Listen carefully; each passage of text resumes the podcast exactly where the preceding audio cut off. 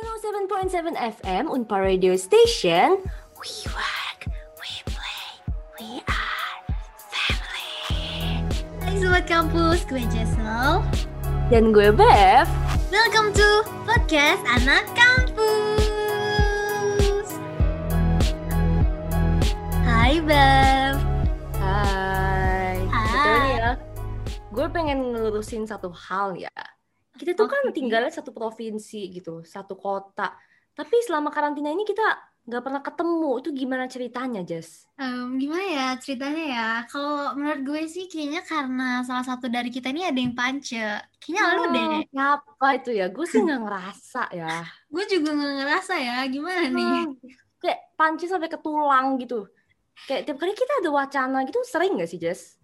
Em, Sering ya sebenarnya kita udah ngomongin di chat Di grup Ya pergi yuk pergi Iya, yuk tiba-tiba besok-besok udah janji gitu ya. Tapi ada aja tuh yang menggagalkan gitu.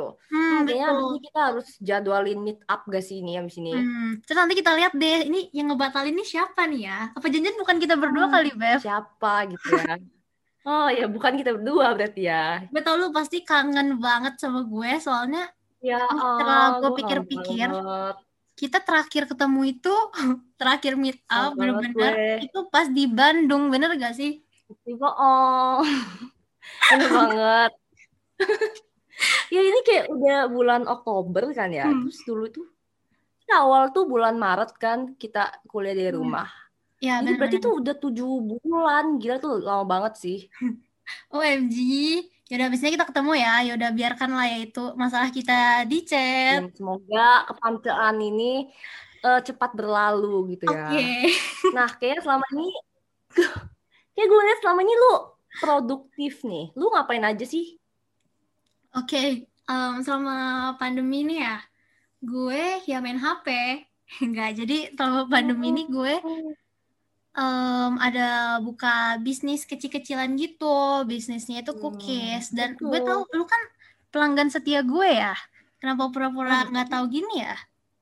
Ya, ya sebenarnya kan gue tahu gitu ya. Cuma kan kayak kebutuhan podcast gitu kan. Jadi gue pura-pura nggak tahu gitu kan. Oke. Nah, Nah, selain selain itu kan eh, lu ngerasa nggak sih kan rutinitas kita tuh berubah tuh ya dari awalnya tuh offline, terus sekarang semuanya tuh serba online. Nah, lu Ya. ngerasa nggak sih ada yang berubah gitu dari diri lo atau dari eh, Hmm, kegiatan lo gitu?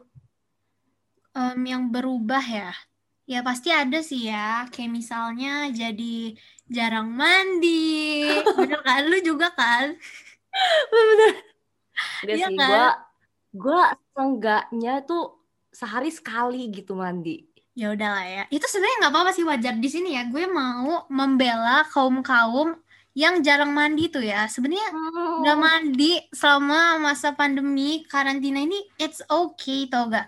Why? It's Soalnya okay. kan Oke. ya it's okay tuh nggak mandi gitu kan. Karena kan di mandi rumah gitu ya. aja. Di rumah aja nggak kena debu, nggak kena matahari, nggak kena polusi. Ya udah gitu kan, bersih, nggak apa-apa kan. Jadi Hmm, berarti tapi lu secara nggak langsung lu mengakui dong kalau itu Nggak, nggak. masuk kaum kaum Oh, jarang mandi Enggak, gitu. enggak benar. Ini jujur banget gue em, sehari itu pasti mandi sekali, oke? Gitu. Tapi itu memang benar gak sih? Malah kalau menurut gue ya, orang-orang yang ngehujat orang yang eh, nggak suka mandi itu kayak itu malah yang bermasalah gak Apa sih? itu? OCD jangan gini. Bener gak sih? OCD. Iya sih bener banget, bener banget. Karena Hmm. kayak pasti banyak orang tuh kayak jadi malas banget nih, mager nih mandi gitu. Hmm. Ya udah apa lah ya. lagi nih, Jess? Ada lagi nggak yang lain? Em, ada lagi gak yang lain? Eh, apa ya? Kalau gue Oh, sih itu aja gue sih. Kalau gue lu ada apa? nih, gue ada. Apa?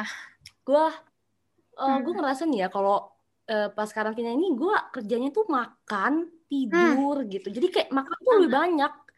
Terus kayaknya berat badan gue itu nambah gitu dan ya lu tau lah ya kayak berat badan tuh kan hal yang lumayan sensitif gitu ya. Lu- Apalagi kita eh, wanita khususnya gitu ya. cewek gitu kan. Tapi sebenarnya nggak apa-apa, Bev. Kayaknya nggak cuman kita berdua deh yang nambah. Kayaknya Bener, semuanya nambah. Apalagi kan Hmm. pandemi gini, em, apa sih banyak bisnis gitu gak sih? Bisnis-bisnis kecil tuh muncul, apalagi makanan. Temen lu aja jujur deh yang nawarin makanan kalau pasti ada banyak gak Iya sih? banyak banyak banget. Hmm. Biasanya kayak temen temen lu nawar makanan ya udahlah ya beli aja karena nggak kan. enak gitu kan kadang jadi ya udah Nah, ya jadi ya udah. gue eh, kalau gue sih bodo amat ya kayak gue tuh nggak mikirin eh, mau mau gendut kek Oke. karena menurut gue ini adalah ajang yang tepat gitu mumpung mumpung lagi karantina gini itu ya udah lu nikmatin aja lu mau makan sepuasnya lu Oke. makan aja gitu nggak usah mikirin eh, nggak usah mikirin lu bakal gendut atau gimana soalnya kayak eh, mumpung dia kan di rumah mulu gitu Hmm, ya benar. Gue juga tahu nih kenapa kayak gini. keluar Mungkin karena pandemi ini kita itu Betul. pakai masker gak sih ke mana-mana. Jadi kalau misalnya pipi kita cabian dikit itu Iya, nggak bener kelihatan. banget. Jadi ya udah bodo amat, bener jadi kayak eh, yang cewek-cewek itu nggak usah insecure gitu ya biasanya kan Yap. kalau apa sih ih gendut banget gue gitu Hmm. insecure dikit-dikit Nah, tapi kan ini kan ya udahlah bodo amat nih gue Hmm. gendut juga nggak kelihatan lah pakai masker gitu kan Hmm, betul. jadi kayak bodo amat sih kalau gue nah selain itu eh, kan kita ini udah berubah gitu kan ya Hmm. eh, rutin rutinitasnya itu nah lu punya nggak sih kayak kesulitan kesulitan gitu dalam menghadapi perubahan Kesulitan tuh pasti. Gue juga yakin ini lo ngerasain juga. Yaitu, of course, kuliah online kita pasti lebih banyak tugas. Bener gak sih? Apalagi em, online gini kan, di rumah aja. Bawaannya tuh kayak pengennya rebahan, terus eh, tahu-tahu tugasnya udah numpuk. Iya bener banget sih. Ditambah nih ya kalau masalah kuliah online tuh menurut gua koneksi internet sih. Apalagi Hmm. kaum-kaum indie home tuh ya, eh tahu aja kan kayak sinyal Indihome tuh kayak kayak apa gitu. Hmm, sebut aja, Bev. Terus nih eh, hmm, kamar gue tuh jauh gitu dari wifi kan. Jadi gue Hmm. tuh kadang kalau kuliah itu nggak bisa gitu sambil rebahan kayak orang-orang. Jadi gue tuh harus di depan pintu. Kalau nggak tuh harus keluar dari kamar gitu. Soalnya kalau di kamar gue tuh sinyal wifi cuma sebatang, dua batang, sumpah kesel banget. Jadi kamu harus uh, di depan pintu, jongkok, atau gimana nih? ya gitu juga sih. Kadang tuh kayak di ujung di ujung ranjang tuh masih bisa lah.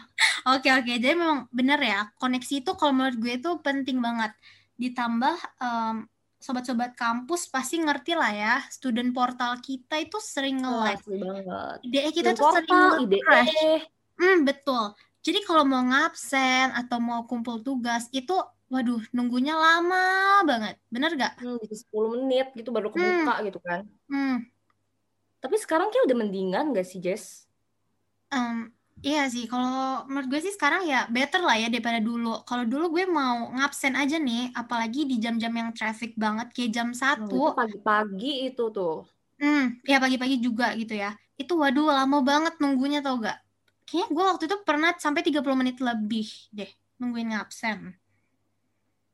Iya, terus nanti tahu-taunya pas udah buka support, eh udah lewat jam absennya. Udah, absen, Oke, bolos. bolos. Nah oke Bev, nah gue mau nanya nih kalau kalau menurut lo itu lebih asikan atau lebih semangat kuliah online atau offline nih? Eh, sebenarnya kalau menurut gue, dua-duanya tuh punya plus minus ya. Cuma kalau Hmm, gue pribadi sih, gue lebih enjoy tuh kuliah offline. hmm, Karena gue ngerasa kalau kuliah offline tuh kayak eh, bawaannya lebih ambis aja gitu.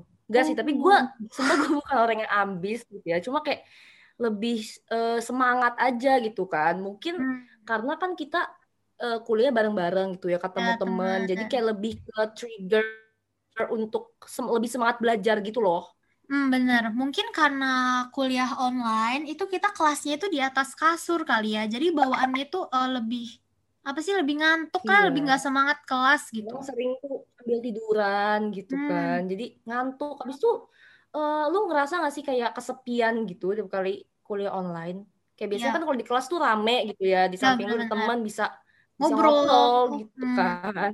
Cuma kalau ini kayak lonely terus jadi gampang bosen hmm, gitu. benar, benar-benar banget. Nah, kita langsung aja kali ya masuk ke topik hari ini nih, Jess. Jadi, Hmm, di episode podcast yang kemarin kan kita udah ngomongin nih tentang eh, kegiatan apa aja sih yang dilakuin sobat kampus selama karantina. Mungkin ada yang sibuk hmm, kuliah, nugas, habis itu eh, masak, bisnis, dan hmm, lain-lain. hmm. Nah, jadi kan banyak nih ya sobat kampus yang berusaha untuk lebih produktif dengan lakuin berbagai aktivitas. Tapi nggak jarang nih ya, keinginan kita tuh buat produktif tuh malah jadi berlebihan dan jadi hal yang nggak baik gitu. Lu pernah denger nggak sih Jess tentang toxic productivity? Oke, okay, jadi setelah gue searching, toxic productivity itu adalah kayak semacam obsesi gitu untuk mengembangkan diri terus-menerus. Terus kalau seseorang itu tidak melakukan banyak hal, dia tuh kayak merasa bersalah. Nah, yang pastinya ini kan gak baik gak sih untuk fisik sama mental kita? Apalagi kita mahasiswa nih, kita tugas banyak. Yang pasti kita perlu istirahat yang cukup. Jadi harus kayak balance gitu nggak sih antara istirahat, terus hmm. antara me time sama yes. uh, kegiatan kuliah gitu. Hmm. Nah, terus yang gue baca nih ya katanya sumber-sumber tekanan kita untuk jadi produktif itu sebenarnya asalnya dari medsos nih, kayak Instagram, LinkedIn, terus Twitter. TikTok. Jadi kita tuh seakan uh, gimana ya uh, berkompetisi gitu sama orang lain untuk hmm. membagikan kegiatan kita di sosmed gitu. Ya, sebenarnya banget. Kalau menurut gue sih emang sosmed itu yang punya influence paling gede lah ya. Apalagi kan kita sekarang mostly di rumah hmm, aja. Hmm. Kerjaan kita ya sehari-hari buka sosmed, buka lihat postingan orang lain. Buka Instagram. Makanya hmm. uh, sebenarnya itu pengaruh tuh dari misalnya Instagram story gitu ya. Kita kan sering liatin orang-orang tuh ngepost story tentang kegiatan mereka. Terus kayak kadang tuh gue ngeliat uh, sumpah ini orang-orang kenapa pada produktif sih sedangkan gue gua begini-gini aja gitu. Kayak ada dorongan gitu. Kayak pengen juga lah jadi produktif kayak hmm. mereka hmm. gitu kan. Tapi kalau menurut gue malah ini sebenarnya bagus sih Bev. Jadi kayak iya, mendorong iya, bagus tim rebahan gitu ya. Terus kalau ngelihat postingan tim produktif terus jadi kayak kedorong gitu. Aduh gue pengen juga deh kayak gini deh gitu. Ya sebenarnya itu bagus gitu ya. Hmm. tapi yang bikin gak bagus tuh sebenarnya kalau kita itu udah ngerasa kayak uh, kompetitif gitu loh kayak mau nyanyiin orang mau jadi yang paling uh, lebih produktif daripada orang lain gitu Memang, tapi memang iya sih, kalau misalnya semuanya itu sudah berlebihan, itu pastinya nggak baik. Kayak contohnya nih, lu uh, di sosmed sering pamer, pamer secara berlebihan, itu kan jadinya juga kayak nggak baik oh, ya. Jadi kayak pamer kalau misalnya, nih gue produktif banget nih gitu. Hmm. Tapi jujur ya, gue malahan uh, semenjak karantina ini jadi lebih jarang upload story gitu loh. Hmm, kayak yeah, iya. bawaannya yeah. males gitu. Nggak tahu kenapa. Tapi um, gue juga sama sih kayak lo, bukan tipe orang yang sering aktif di sosial media. Kayak setiap kegiatan gue, gue upload di Instagram, di story gitu, enggak. Jadi kalau gue ngupload story di Instagram tuh, ya paling enggak, um, kalau misalnya ada orang yang ulang tahun nih, gue ngucapin, oh, ya, udah, story gitu. Terus palingan kalau uh, ini temen lu ada yang buka bisnis atau jualan sesuatu gitu yes. terus uh, minta promote gitu kan. Jadi kayak hmm. udah kayak akun promosi gitu nggak akun IG gue itu. Endorse ya jadinya. Iya jadi kayak endorse tapi nggak dibayar gitu kan. Benar-benar. Nah um, gini deh, gue nanya sama lo. Jadi kalau menurut lo Bev, gimana sih caranya supaya kita itu nggak terjebak ke dalam aktivitas-aktivitas yang toxic productivity ini? Kita um, harus ngapain aja sih gitu? Uh, kalau menurut gue sih mungkin kita bisa lebih banyak ngelakuin self care activities nih ya buat ngilangin stres. Kayak misalnya okay. itu um, tidur habis itu apalagi Jess misalnya? Uh, uh, spend time sama keluarga. Ya itu penting banget. Oke jadi gue mau cerita nih ya. Jadi gue tuh selama karantin itu tuh lebih cepat stres gitu. Apalagi tugas gue itu kan banyak banget tuh ya. Nah salah satunya gue untuk refreshing itu ya adalah itu sih BF satu-satunya itu um, spend time sama keluarga gue gue pergi setiap weekend gitu sama keluarga gue dan itu iya, jadinya ngilangin stres banget Iya, jadi kayak kita tuh masih perlu support system gitu nggak yes, sih? Kayak keluarga tuh jadi support system terbesar hmm. kita. Itu sebenarnya uh, menurut gue ini ajang yang bagus gitu loh untuk lebih dekat sama keluarga. Hmm. Benar-benar, apalagi kan biasanya kan kita sibuk gitu sama dunia masing-masing. Kayak kita anak kuliahan, terus iya, mama papa rantau gitu hmm, kan. Papa kerja segala macam. Dan sekarang kan mostly work from home, ngampus juga dari rumah. Jadi lebih bisa quality time sama keluarga. Nah, abis itu lu ngerasa gak sih kalau selama karantina ini tuh bawaannya jadi lebih mageran gitu, pengennya hmm. jadi kayak males gitu ya pokoknya. Betul banget. Gue sih um, jujur aja gue adalah tim rebahan. Tim rebahan for life gitu yeah. ya. Gue juga sumpah gue gue juga kayak ah bawahnya itu apalagi kalau nggak ada kuliah tuh ya. Hmm. Kayak bawahnya tuh pengen tiduran aja mulu. Tapi sebenarnya kadang tuh gue ngerasa kalau kelamaan tiduran tuh badan lu jadi lemes gak sih? Hmm, benar-benar. Gue juga sih kalau misalnya gue udah tidur kelamaan nih dari uh, misalnya bangun aja deh jam 12 siang gitu. Pasti pas bangun-bangun kerasanya emang lebih apa ya, lebih lemes gitu gak? Ya gitu deh, Nah, gak semangat ngapa-ngapain. Apalagi kalau misalnya lu malamnya tuh begadang gitu. Terus nanti bangunnya tuh siang tuh malah jatuhnya tuh lemes gak sih? Bangun-bangun tuh lemes bukannya seger. Kalau gue sih kayak Hmm. gitu. Nah, makanya menurut gue nih eh rebahan terus kan gak bagus nih ya. Jadi kita harus sekali-sekali tuh kayak gerakin badan gitu. Ya, Misalnya olahraga, hmm, workout. eh, iya workout. Hmm. Yes, kalau menurut kita juga selama mm, kuarantin ini kita kan punya waktunya lebih luang ya. Makanya harus kita manfaatin gitu. mm, bener banget. Jadi kan biasanya kan kalau kuliah offline gitu kita Hmm, mana sempet gitu kan. Biasanya cuma weekend doang paling olahraga. Hmm, Kan benar. eh, Udah dari pagi pagi sampai sampai hmm, malam. Terus nanti belum lagi ada proker gitu kan yang sampai malam gitu. Capek banget sumpah. hmm, bener banget. Nah, kalau menurut gue sih kampus online ini lu juga bisa gak sih em, gerak-gerak dikit lah ya sambil ngampus kan bisa kan? Ya Kalau off cam gitu. gimana tuh coba? Ya kalau misalnya off cam workout sambil kuliah online gitu ya. bisa dong multitasking Bisa, gitu bisa, bisa. Bisa. Oke. Nah, menurut gue yang penting lagi itu sebenarnya jaga kesehatan sih. Apalagi di kondisi kayak gini nih. Kayak lu harus stay healthy, stay hydrated, minum Hmm, air putih yang banyak gitu kan. yes, Apalagi kan banget. kita mahasiswa gitu. Harus fokus kelas, fokus nugas. Jadi kayak nggak boleh kurang aqua, kurang fokus gitu nggak sih? Hmm, apalagi mahasiswa seringnya begadang, jadi pastinya butuh minum air putih yang cukup. Nah, ini salah satu kebiasaan buruk gue sih. Jadi gue tuh kayak dari awal karantina selalu begadang. Kayak tiap hari gue tuh tidurnya tuh di atas jam 12. Padahal gue tuh nggak nugas gitu. Hmm, lu Paling kayak, kecanduan main HP kayaknya ya. iya bener banget. Kayak eh, nge-scroll, IG, habis itu Hmm, nontonin YouTube, atau eh, nonton series, maraton gitu. Kayak pokoknya hal yang hal-hal yang nggak penting gitu deh. Kayak gue tuh pengen banget stop begadang. Karena kan banyak eh, dampak negatifnya gitu kan hmm. ya. Tapi memang iya Nah, salah sih, satunya kita Mm-mm. tuh memang secara nggak sadar kalau misalnya beraktivitas malam itu nggak sadar gitu. Kalau misalnya ternyata, oh udah pagi nih ternyata udah kasihkan pagi, terang gitu kan. Hmm, bener banget. Kayaknya satu jam itu kerasanya cuma satu menit gitu kan kalau kita main Wow, sosmed. bener banget gitu kan. Sebenarnya eh, dampak begadang yang paling gua sebel itu ya, itu itu jerawat sih. Karena kalau sering oh, begadang kan pasti banyak ya jadi jerawatan gitu jerawatan. Hmm, Makanya eh, ya itu sebenarnya ini bisa jadi salah satu self care activities lu sih, yaitu eh, skincarean nih, terutama bagi kaum cewek-cewek. yes, bener banget. Gue sih selama karantina ini, gue tuh ngelakuin em, skincare tuh lebih sering lah ya daripada sebelumnya. Mm-mm.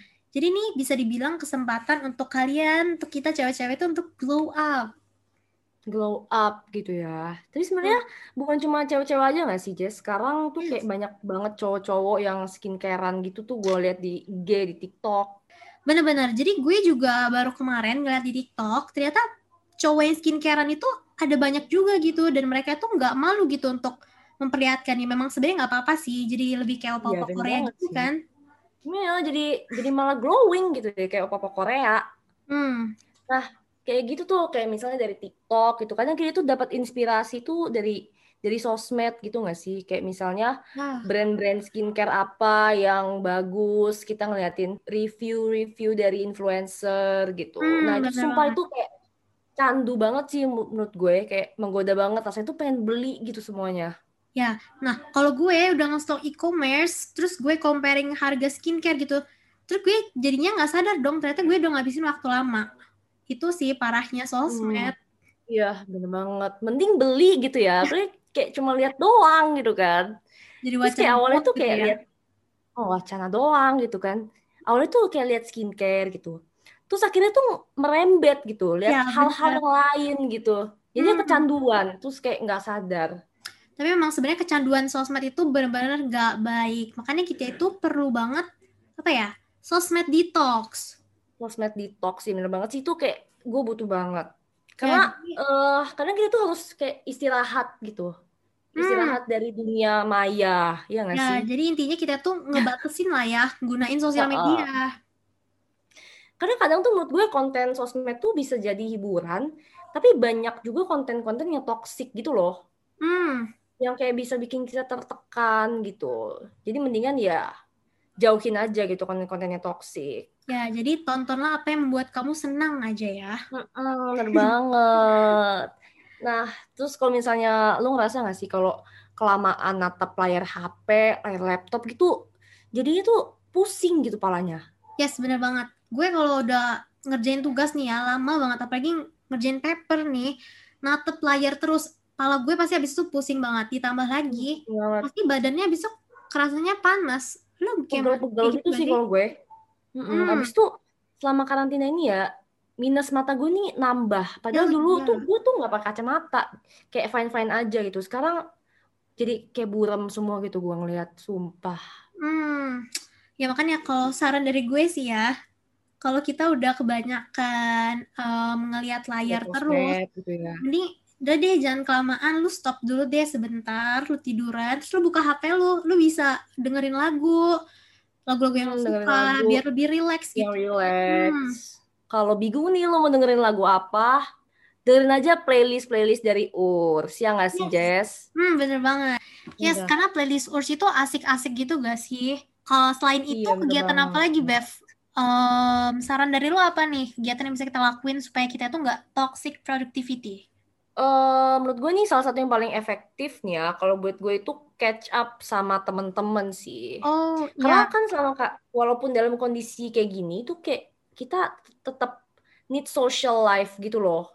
Jadi gue hmm. biasanya kalau weekend tuh gue sempetin untuk kumpul sama teman-teman gitu kayak refreshing dari uh, kehektikan kuliah gitu. Nah, tapi nih Bev, hmm. kalau gue kan orangnya emang parnoan ya. Nah, kalau kayak gue nih mungkin bisa catch up-nya tuh lewat video call gak sih? Atau mungkin kalau misalnya kangen bioskop nih, bisa banget midnight movie bareng. Jadi kayak uh, movie night gitu gak sih? Ya, hmm. Nah, abis itu saran dari gue nih kalau misalnya lo memang pengen uh, kumpul sama teman-teman, tapi kalau tapi lu takut gitu kan, parno uh, mending lu kalau ngumpul tuh di tempat yang sepi gitu. Jangan di tempat yang rame yang banyak kerumunan gitu. Atau uh, mungkin lu bisa nongki tuh di rumah aja di rumah temen gitu kan. Hmm. Ya pokoknya intinya mah hindarin dulu lah ya tempat keramaian. Lagian juga kan kalau kita nongki di rumah temen itu kan lebih hemat juga gak sih? Nggak keluar uang. Benar banget. Kayak hmm. keluar uang. Kecuali kecuali lu tuan rumah gitu ya. Iya benar kanan gitu kan mungkin. Hmm Apalagi kan sekarang tuh juga lagi krisis, ya harus hemat hmm. dong ya, nggak boleh hedon hedon.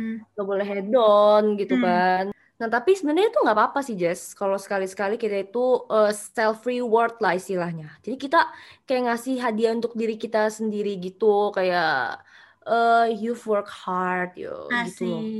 Ya sebenarnya oh, itu bisa jadi salah satu self care activities yang bisa bantu kita ngilangin stres. Bener gak sih?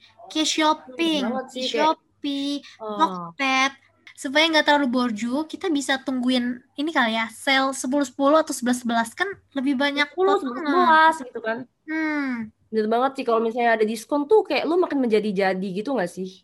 Hmm. Nah gue tahu juga nih pasti banyak banyak orang tuh yang selama pandemi ini keranjang Shopee-nya itu udah sampai 99 plus plus tapi nggak boleh di check out.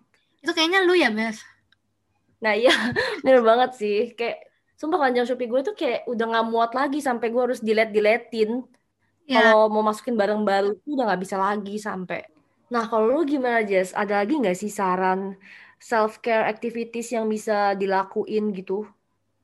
Dari gue nih ya yaitu free time itu mendingan dipakai untuk me time. Jadi lo harus lebih sering manjain diri lo refreshing lah intinya. Jangan ngelakuin hal-hal yang berat yang terlalu pakai otak gitu nanti lu malah stres sendiri hmm. gitu jadi kalau prinsip gue nih ya kalau ada hari libur gitu ya mending lu nggak usah nugas lah gitu ntar aja apalagi kalau deadline-nya itu masih lama gitu kan nah itu hmm. sih gue relate banget karena dari dulu tuh gue penganut SKS nih Oke, okay. ya sebenarnya gue juga sama sih. Kalau menurut gue ya, kalau nggak SKS itu ya nggak efektif gitu belajarnya. Tapi kalau nyicil-nyicil hmm, kan, nanti lupa. Mending SKS aja Ini parah sih. Oh, ini SKS aja, jadi langsung ingat gitu kan. Oke. Okay. Ya, tapi karena emang udah kebiasaan gitu kayak gue kayak gitu. Cuma ya, uh, gue salut sih kalau orang yang hmm. bisa nyicil dari jauh-jauh hari gitu. Hmm. Kayak, ya sebenarnya itu lebih baik sih ya. Bisa gitu kayak gitu. Ya kalau menurut gue, kalau misalnya kalian ada libur nih, daripada nugas, mending lu um, santai dulu kali ya. Lu bisa nonton dulu, nonton Netflix, atau kalau lu nggak suka western, lu bisa nonton drakor. Hmm, bener banget sih. Jadi kayak uh, free time gitu, me time, doing hal-hal yang bikin lu relax gitu kan. Ya, untuk ngilangin stres, bantu balance juga supaya kegiatan kita tuh nggak berlebihan. Hmm, karena kalau misalnya kita udah lebih relax gitu kan pastinya kegiatan yang dilakukan setelah itu bakal lebih produktif gak sih? Karena kita ya. tuh nggak ngerasa capek gitu. Kayak udah uh, energinya itu udah terisi lagi gitu. Jadi ya pastinya juga lebih efektif gitu. Ya, betul. Nah, Sobat Kampus, nggak kerasa nih, kita udah di penghujung podcast hari ini. Ya, nah. tapi sebelum kita udah ini podcastnya, kita bakalan recap dulu nih apa aja sih yang udah kita omongin tadi, Jess.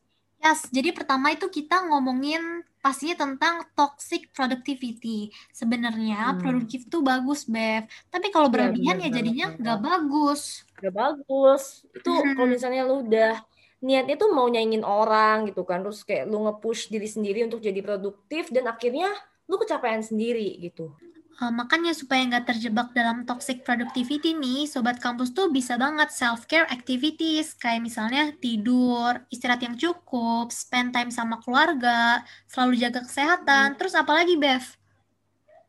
Uh, stay hydrated tuh, abis itu juga bisa skincarean uh, apalagi untuk cewek-cewek yang pengen glow up gitu kan. Terus kita hmm. juga bisa uh, sosial media detox. Jadi kita membatasi penggunaan sosmed. Jangan jangan seharian tuh lu natap layar, main sosmed terus karena nanti jadinya pusing gitu kan malah. Hmm, intinya cari aja konten-konten yang bikin lu seneng gitu ya. Jangan kecanduan, terus hmm. udah lu kecanduan main uh, sosmed terus, terus lu nonton-nonton konten yang toxic gitu.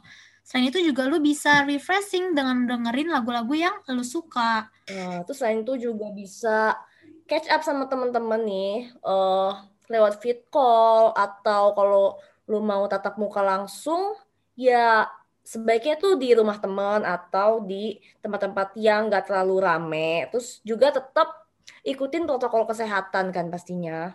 Hmm, selanjutnya itu adalah self reward. Kita bisa shopping, tapi gak boleh hedon hedon benar banget tetap uh, hemat gitu ya ya gak boleh berlebihan terus kalau misalnya lu punya day off itu mending dipakai untuk lakuin hal-hal yang santai aja gitu kayak nonton main game dan lain-lain Ya, betul banget. Nah, jadi itu semua sobat kampus. Intinya itu harus balance antara produktif sama istirahat. Iya, nah sebenarnya kan kita sekarang aktivitas itu mostly di rumah gitu ya. Jadi kayak hmm uh, gak gak banyak gerak dan menurut gue yang lebih capek itu pikiran sebenarnya jadi menurut gue tuh selain uh, physical health mental health tuh adalah salah satu yang paling penting nih apalagi dalam kondisi kayak gini hmm bener banget Ya, segitu aja Sobat Kampus podcast kita hari ini. Waktunya kita untuk pamit. Ya, makasih hmm. banyak nih untuk sobat kampus yang udah dengerin podcast Urs hari ini. Dan yes. jangan lupa dengerin terus podcast kita di Spotify dan Apple Podcast.